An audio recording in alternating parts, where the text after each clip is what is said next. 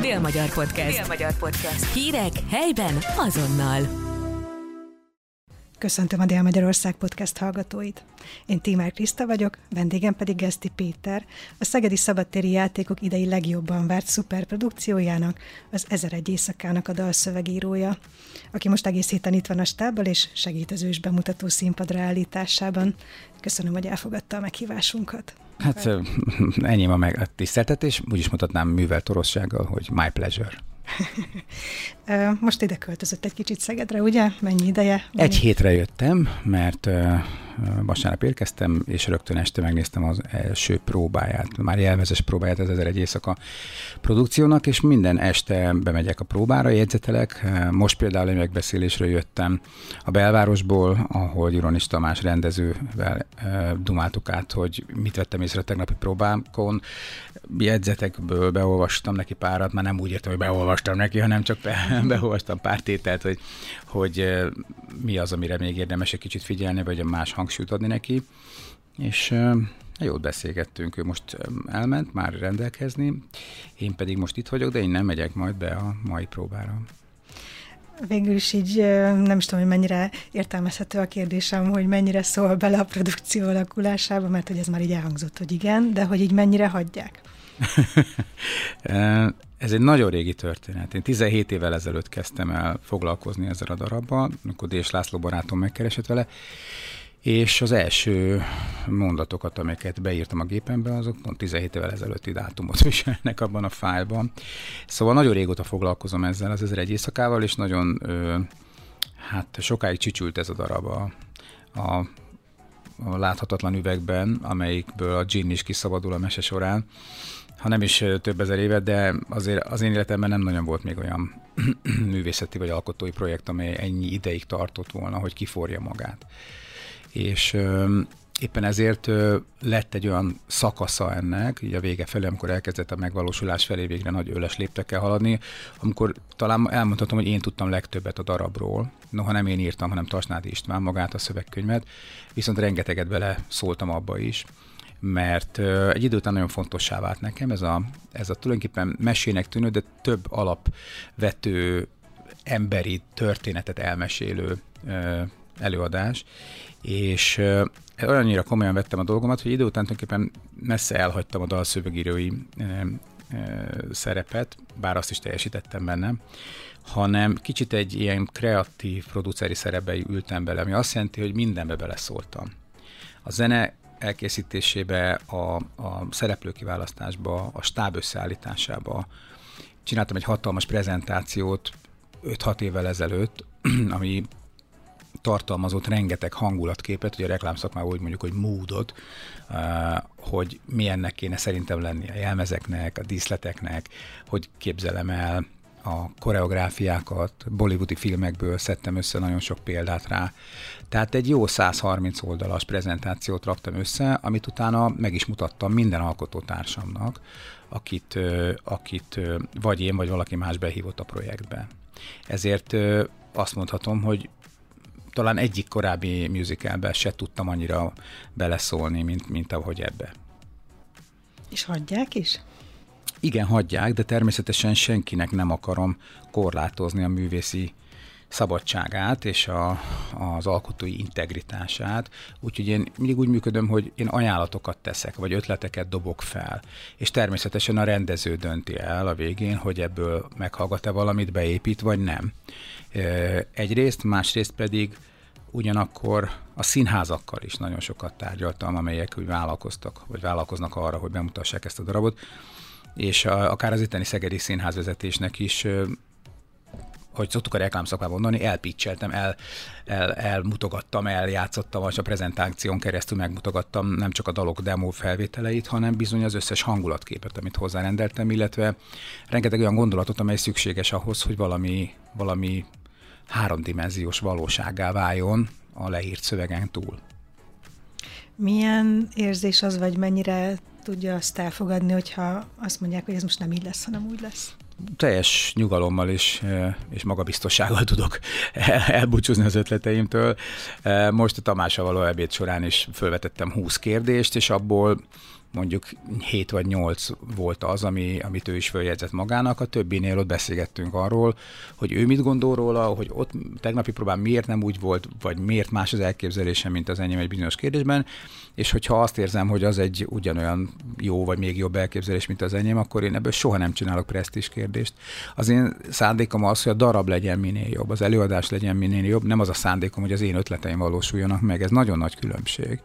Egyébként ez más projektek építésekor is fontos vezérlő elvem, hogy van egy közös jó, amit egy létre akarunk hozni. Ebből nem ego meccseket kell csinálni, hogy kirak bele több ötletet, hanem józan megfontolás, jó ízlés és empátia alapján, valamit hát művészi alkotóképesség és erő birtokában meg kell tudni ítélni a saját ötleteimről is, hogy azok helytállóak vagy nem, vagy van ennél jobb, vagy miért nincs igazam abban, amit én mondok. Annak, hogy ilyen dédelgetett gyerek lett ez a darab, abban szerepet játszott az, hogy ilyen sokáig készült? Lehet, bár erre én nem gondoltam, hogy végülis még egy évig vártunk volna vele, akkor elérte volna a nagykort, tehát 18 korát is. nem csak az, hanem nagyon sok új inspirációért Ugye Dés Laci barátom kiszállt két év után a, a darab előkészítéséből, sok szakmai és, és egyéb ok miatt, majd utána két évig a darabban nem történt semmi, és akkor egy nap fölhívott Tasnád István, hogy mi lenne mégis újra elkezdenénk ezzel foglalkozni, ugye a szövegkönyvíró, de hát kellett egy új zeneszerző, és mondtam, hogy hát van-e ötlete, és mondta, hogy neki van Monori András javasolja, akivel ő már dolgozott. Az András egy nagyon gyakorlott színházi és filmes körökben ismert zeneszerző, de én még soha nem dolgoztam vele. És miután egyébként én rengeteg inspirációs és motivációs előadást tartok cégeknek. Természetes, hogy amiről beszélek, azt csinálom is. Tehát amikor azt mondom, hogy arról beszélek, hogy nyitottan kell gondolkodni, akkor az azt jelenti, hogy a magánéletemben, illetve a, a szakmai életemben is nagyon nyitottnak kell lennem arra, hogy új emberekkel is dolgozzak, és vállaljam a rizikóját annak, hogy esetleg valami nem jön össze. De közben az élet meg szokott jutalmazni, mert inkább azt szoktam mutatni, hogy nagyon is összejön, sőt újfajta dolgok jönnek össze. Az ember el tudja adni a, a korábbi klisét például egy új alkotótársal, mert egyszerűen másként fogja meg a hangszert, más melódiát ír, másfajta gondolatritmus fog majd fölférni azokra a dallamokra, és azért aztán Monori is a rengeteg, szerintem remek dalt írtunk ebbe, a, ebbe a, az eredeti éjszaka musicalbe, és épp azért, mert új alkotás lett, mert másfajta irányokba mentünk, éppen ezért fontos lett, hogy, hogy erről is kiderüljön, hogy ez, ez jó. És jó? Szerintem brutálisan jó. Engem a, az első alkalommal, vasárnap este vele néztem a próbába, meglepett, hogy a, ezen az, ezen az óriási színpadon, ebben a hatalmas térben milyen jól működnek egyes dolgok, amelyeket korábban kitaláltunk, és és például, hogy amit én nem szeretek a színházakban egyébként általában, a háttérvetítések, amelyek digitális felületeken jelennek meg, azok itt most mégis kaptak egy olyan jó ízlésű és egy olyan nagyságrendű és hatásfokú szerepet ebben a darabban, ami igenis hozzátesz ehhez az egészhez, és nagyon megújította az ezzel a műfajjal kapcsolatos gondolkodásomat, és brutálisan látványos előadás. Tehát azt kimerem jelenteni, hogy nincs ma Magyarországon olyan nagy színházi előadás, főleg zenés színházi, ami ennyire látványos lenne, mint az ezer egy éjszaka, és ami ennyire friss lenne. Mennyire nyomasztó az, hogy volt egy dzsungelkönyve, volt egy pár utcai fiúk, ami mind a kettő nagyon nagy siker volt, hogy akkor ennek is nyilván annak kell lenni. Egyáltalán nem nyomasztó, mert mert minden alkotó tudja azt, hogy hát legalábbis akinek van némi önképe, meg a valósággal való viszonyát nem veszítette el teljesen, hogy az, hogy korábban sikerült valami, az egyáltalán nem biztosíték arra, hogy most is sikerülni fog. Na jó, de hogyha van egy olyan ember, aki, aki ilyen sikergyáros, akkor, akkor az valószínűleg saját magával szemben is maximalista. Igen, de most már a, öregettem annyit, hogy, hogy annyiban megváltozott a, az alapgondolkodásom, hogy nem a siker a fontos, hanem az, hogy szerintem értékes legyen, ami létrejön. A siker és az értékesség fogalmaz nem ugyanazt jelenti szerintem. Ugyanakkor az, hogy hogy ilyen őletes erőkkel támogatja a Szegedi Színház ennek a darabnak a létrejöttét, amit ők ebbe belepakoltak, Barnák László és a, a kollégái, az egészen elképesztő volt, és nagyon motiváló volt. Tehát ők ebben nagyon hisznek. Ebben azt láttam, hogy, hogy akkor ez nem lehet akkor a tévedés ez a darab, hiszen nyilván nem veszítik el a józan eszüket csak attól, hogy a Geszti Péter neve rajta van mondjuk a címlapon. De hát mondjuk Tasnád István a színház világában azért komolyabb szerzőnek számít, mint én, tehát ő, ő is biztosíték lehet arra, hogy valami olyasmi születik meg, ami nem, nem lesz annyira rossz, hogy ne lehessen megnézni egyrészt, másrészt pedig én mindig azt szoktam elgondolni, hogy mit kell tennem azért, hogy valami sikerüljön. Soha nem azon gondolkodom, hogy mi lesz, ha valami nem sikerül, mert akkor azzal eleve egy negatív spirálba rántom a gondolkodást, és ahogy magamat más fontos ügyekben is tudom kondicionálni, hogy hogyan maradjon meg mindig a, az alkotói kedv, a, a, a vizionáris gondolkodásra való képesség és a nyitott gondolkodás bennem, hogy maradjon pozitív energia az alkotásra, az bizony az egy, az egy, az egy tudatos önkondicionálást is igényel. Erre szerintem mindenkinek szüksége van, nem csak a kreatív iparban dolgozóknak, és az emberek nagy része erre képes ugyan, de nem mindig találja meg hozzá az eszközöket. Nekem mindig a leginspirálóbb a saját baráti és alkotói társaságommal való együttműködés, a zenélés a zenekarommal, a zenész barátaimmal, közös álmodozások, dalokról, amelyeket megírunk, és az emberek szeretni fogják. Ezek is a családom, a gyerekeim, a feleségem, ezek mindig olyan típusú feltöltődési pontjai az életemnek, amelyek lehetővé teszik azt, hogy ne a tét nagysága bén, bénítson engem, ne a kockázat tűnjön fel egyre bénítóbbnak számomra, hanem egyszerűen tudomás véve arról, hogy lehet, hogy valakiknek ez fontos, vagy valakik azt nézik majd, hogy lesz-e olyan népszerű, mint a korábbiak. Engem nem ez a kérdés foglalkoztat, hanem csak egyszerűen az, hogy a dalok, amik megszólalnak, azok majd jól szólaljanak meg, és hogy el, eltalálják, megtalálják az utat az emberek füléhez, meg a szívéhez, és egyszerűen és, és hatékonyan kell ebben a dologban működni, és nem szabad soha elhinni azt, hogy az embernek a siker jár. A siker nem jár egyáltalán, soha senkinek. Azért meg kell dolgozni. De annyi melót raktunk ebbe bele, én magam is, hogy azt gondolom, hogy, hogy, hogy megérdemli ez a darab, hogy sikeres legyen. Mindig ilyen pozitívan gondolkodott a világról? Nem. Volt pár évem, amikor utáltam mindent magam körül, de 2015-ben leraktam magamról ezt a negatív gondolkodást, szintén egy nagyon pontos és kemény, határozott önkondicionálással, ami olyan volt, mint egy lelki fogyókúra. És ha nem tettem volna meg, ez a darab nem készült volna el. És ezt mi váltotta ki?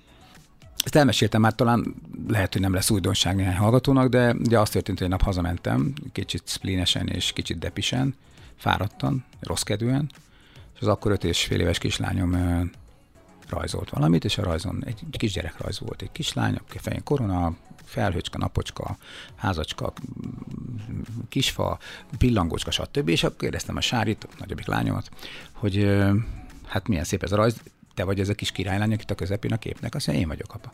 És mondom, akkor játsszuk végig, hogy ki kicsoda a képen. És akkor kérdeztem, hogy és anya, ő kicsoda? Anya a napocska. És mondom, a, a tesód, a Lencsi, a húgaud, ő, ő, ő a pillangó. Uh-huh. Na, és, és apa, apa mi a képen? Apa, mm. gyerek elgondolkodott, azt mondja, te, te az esőfelhő vagy, mondta nekem az öt és fél éves gyerekem. És akkor én eldöntöttem, hogy rezsimek ide, rezsimek oda. Én nem leszek senkinek a kedvéért esőfelhő a saját gyereke meg én. Ez elég inspiráció volt ahhoz, hogy képes legyek arra változásra, amit előtte nem tudtam megtenni egyébként. És aztán ehhez találtam egy eszközrendszert is, ami a legkézenfekvő volt, a zenét és elkezdtem új dalokat írni, új előadókkal, körbevettem magam új emberekkel, akik megújították az én gondolkodásomat is, és megszületett 2015-ben a Létvágy című lemezem. A zene az, az gyakorlatilag világéletében jelen volt az életében. Majdnem. Mindig ilyen gyógyírként, vagy pedig az eleinte inkább a, az ismertségnek volt az eszköze?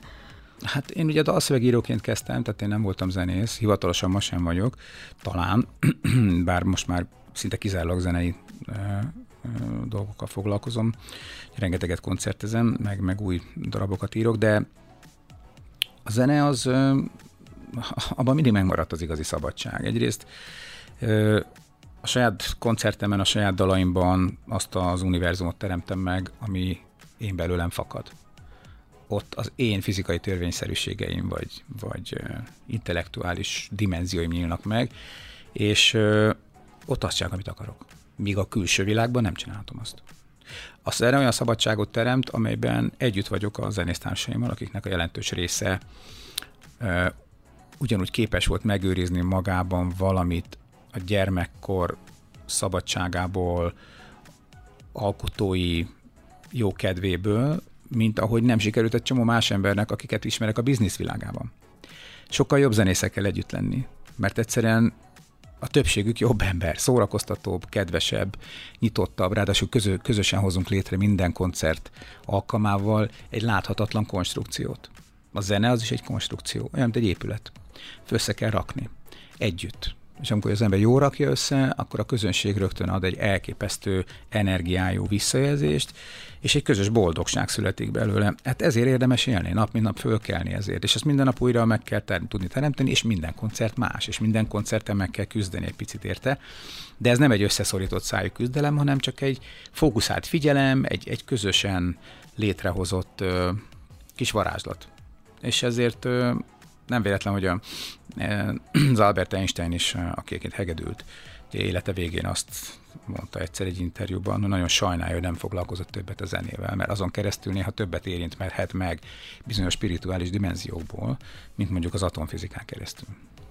Ez azt jelenti, hogy az érzelmi jól lét az valahol mindig is fontosabb volt, mint az anyagi. Most ezt azért kérdezem, mert ugye 80-as évek végén az elsők között lett marketing szakember, és szerintem annak idején akkor mindenki így ismerte a marketing egy Geszti Péter, yeah. és ezért ezzel valószínűleg tartom, hogy elég jól is lehetett boldogulni így a... Jól, igen, jó, de a marketinggel jó sok pénzt lehet keresni, kevés embert ért hozzá igazából, viszont nagyon sokan mennek el marketingesnek, akik egyáltalán nem értenek semmi máshoz.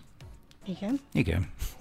És ez mit jelent a saját életére Az, én, az életemben az, hogy, hogy egyszerre kezdtem a dalszöveget írni az első meletnek 1983-ban, és az első melet zenekar környékén kialakuló baráti társaságban volt egy srác, Kozma Péter, aki elkezdett akkor reklámokkal foglalkozni, és ő egy nagy üzemben kezdte ezt csinálni, rengeteg videót, reklámfilmet gyártott, és az ő filmjeihez kellett először csak reklámszövegeket írni. Őszintén jártam a magyar történelem szakra az eltére, és közben jó játéknak tűnt az, hogy hol tévéműsort vezetek, hol dalszöveget írok egy tini zenekarnak, hiszen én magam is egy posztini vagyok, és, és közben néha szólnak, hogy menjek be valahova, és írjak meg két, egy-két óra egy reklámszöveget egy filmhez, amit már leforgattak.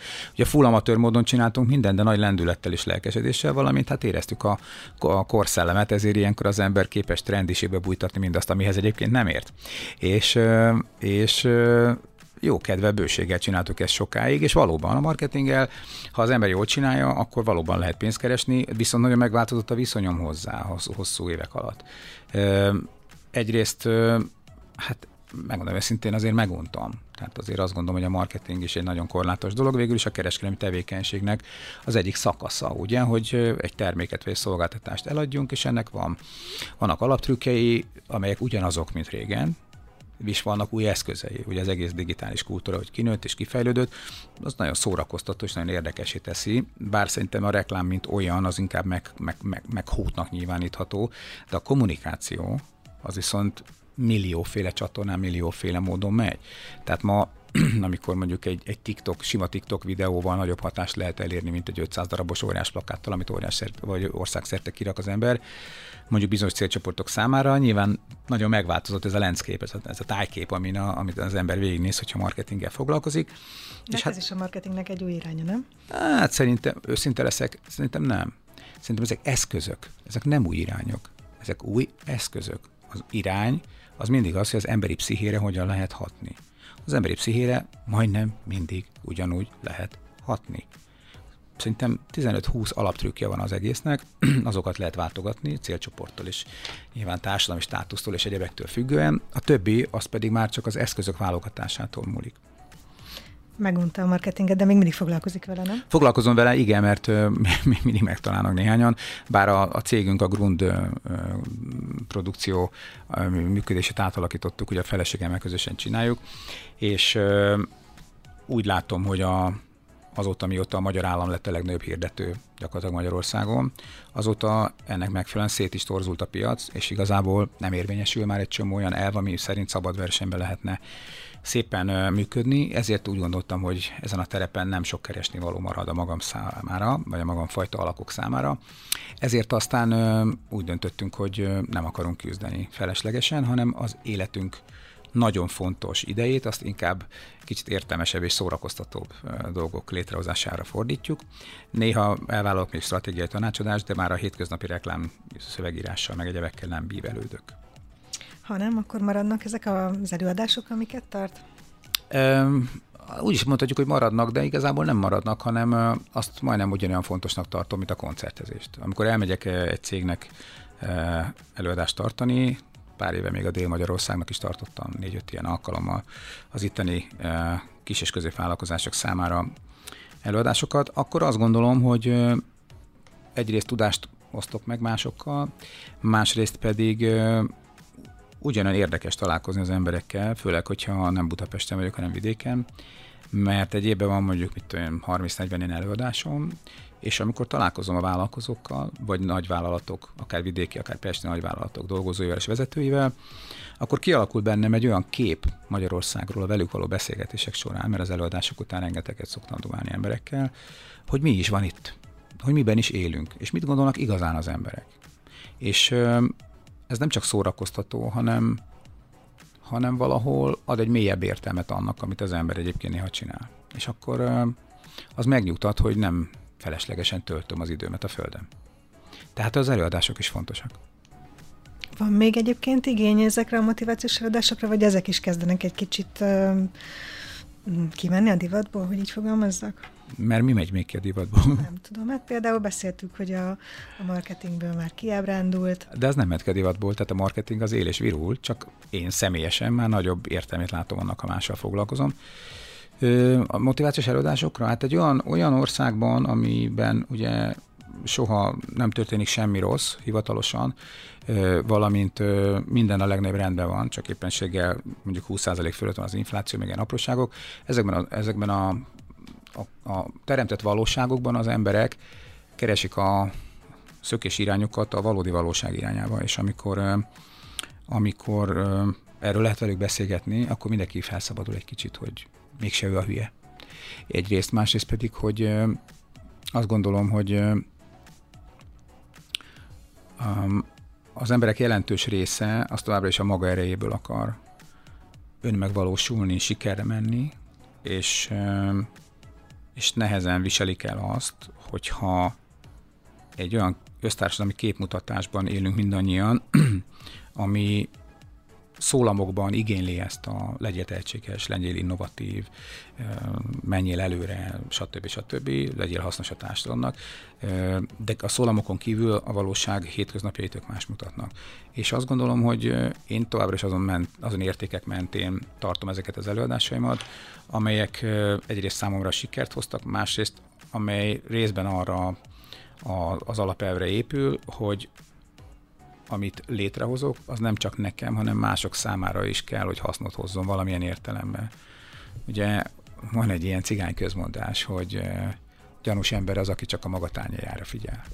És azt gondolom, hogy, hogy az emberek akár nagyvállalati dolgozók, akár magánvállalkozók, igenis keresik azt, azokat az értékeket, amelyek valaha fontosnak számítottak, amikor belevágtunk ebbe a szabadversenys kapitalizmus nevű izébe, ami persze feltételezi, hogy legyen szabad piac. Ez megszűnt gyakorlatilag a valóságban, a legtöbb esetben, tisztelet a kivételnek, és az emberek mégis keresnek kapaszkodókat, hogy vajon mégis mihez kezdjenek azzal, amit tanultak a gyerekkorukban, vagy, vagy, vagy középiskolában, vagy egyetemen, hogy hát mégiscsak fontos lenne a tudás, mégiscsak fontos lenne a tehetség, mégiscsak fontos lenne az, hogy szolidaritás legyen egymás között, tisztességes verseny, és egy csomó ilyen egyéb dolog.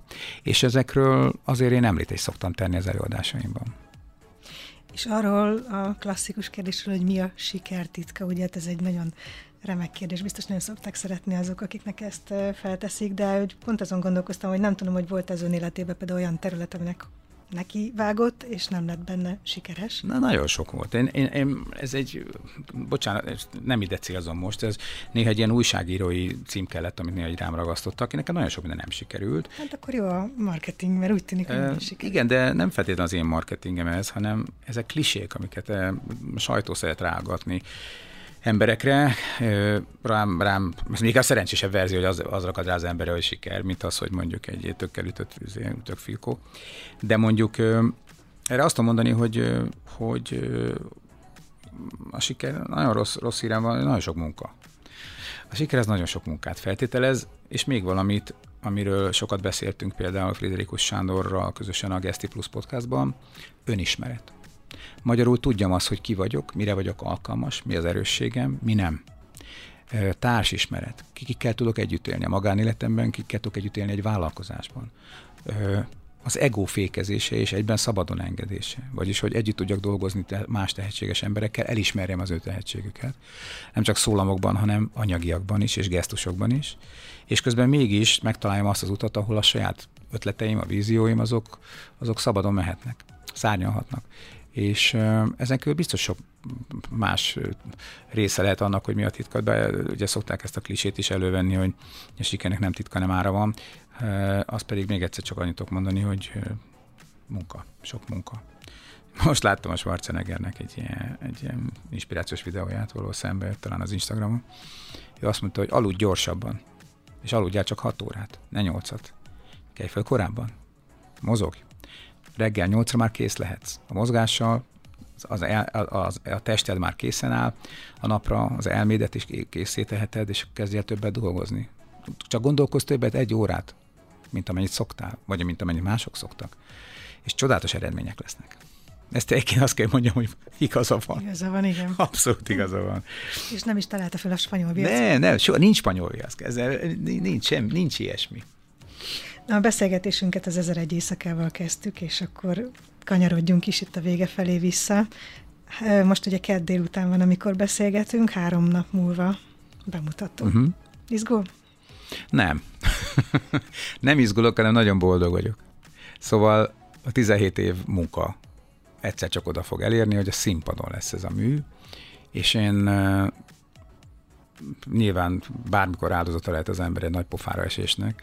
Én nem magabiztosságból mondom, amit most mondok, hanem egyszerűen csak öröm volt látni az elmúlt napokban azt, hogy ezek a nagyszerű színészek, Stól Andrástól, Trokán Nóráig, és Mészáros Mátétól, akár Váci Eszter kollégámig, akivel együtt zenélünk a mai napig is, hogy belebújtak azokba a szerepekbe, amelyeket Tasnádi meghírt, és mi dalokkal öltöztettük fel Monori Andrással, és imádom ezt, a, ezt az összes dalt, amit írtunk ebbe a, ebbe a darabba, és egyszerűen olyan jó érzés ülni ebben a hatalmas, szinte katlanszerű, érdekes módon létrehozott nézőtérnek a közepén olyan, olyan felhőtlen öröm van bennem valahogy, hogy, hogy ez most megvalósul.